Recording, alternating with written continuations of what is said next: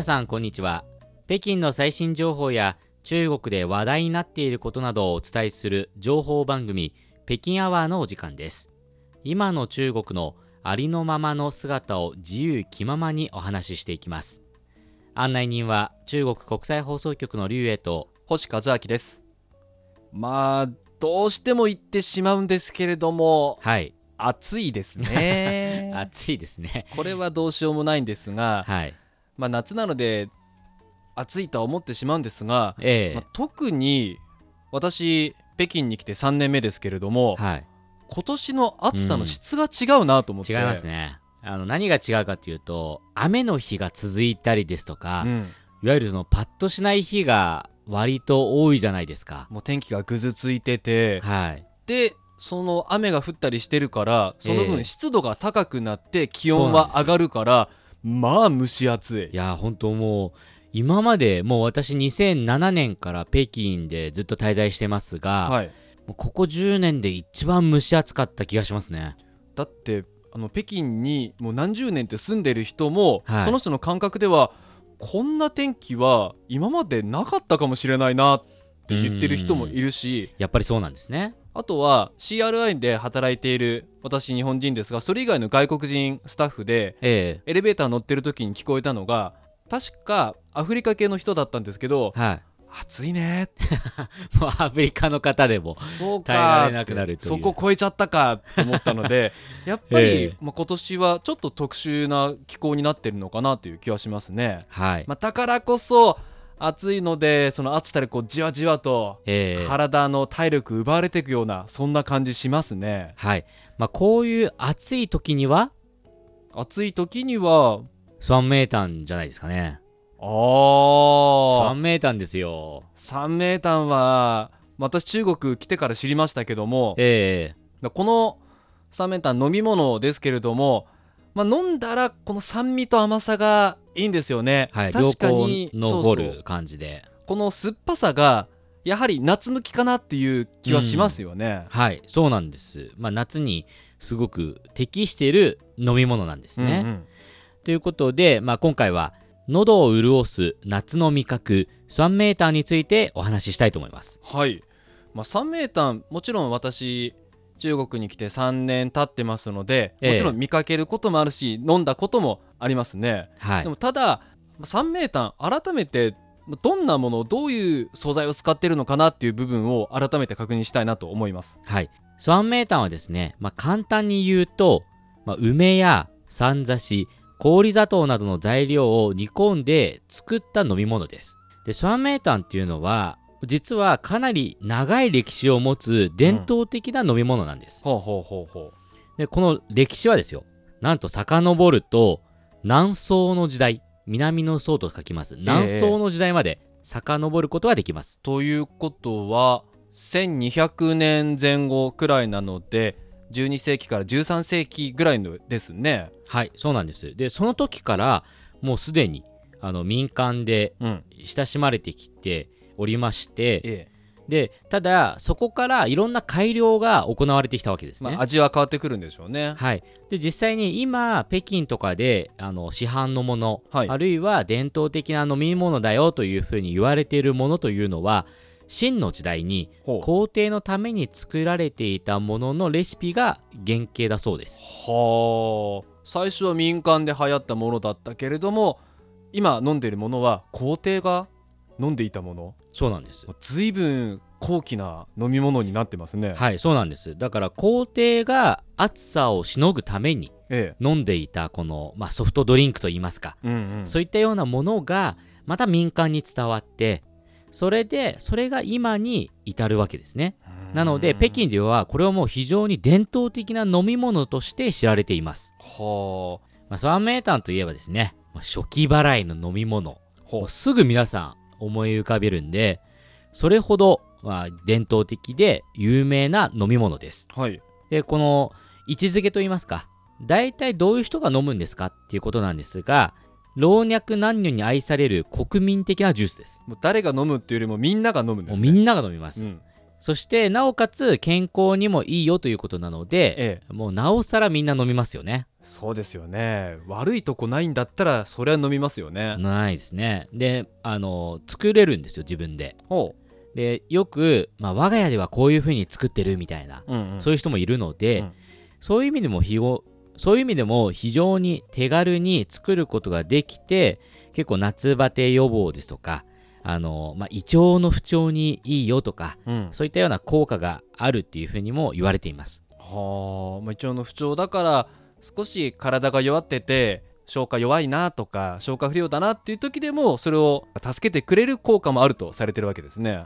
まあでもここまで話を聞いていますと暑いですからはい。飲みたいですよね。やっぱりそうなりましたが飲みたくなりますよ。もう最近飲んでなかったので久々に飲みたいなっていう気持ちもありますね。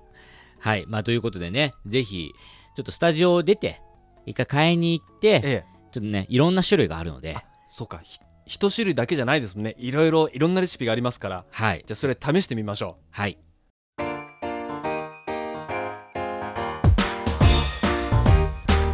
お聞きの放送は北京放送中国国際放送局です。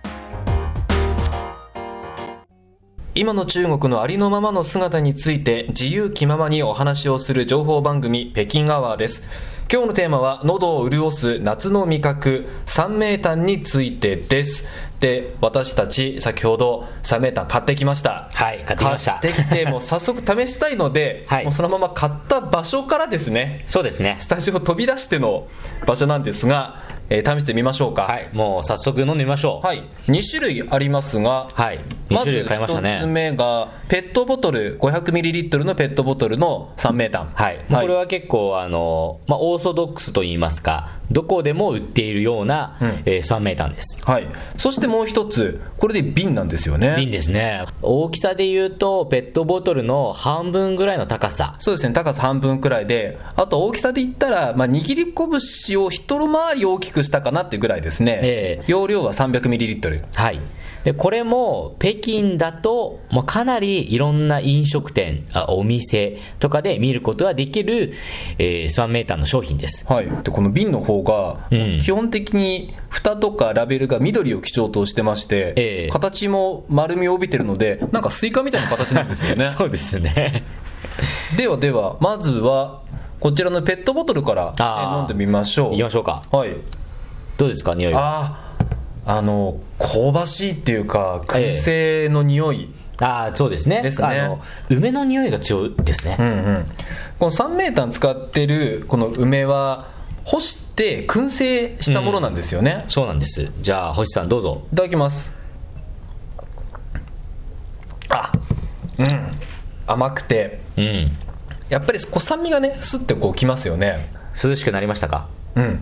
口の中 口の中がさっぱりします。じゃあ私も飲んでみたいと思います、はいどうぞ。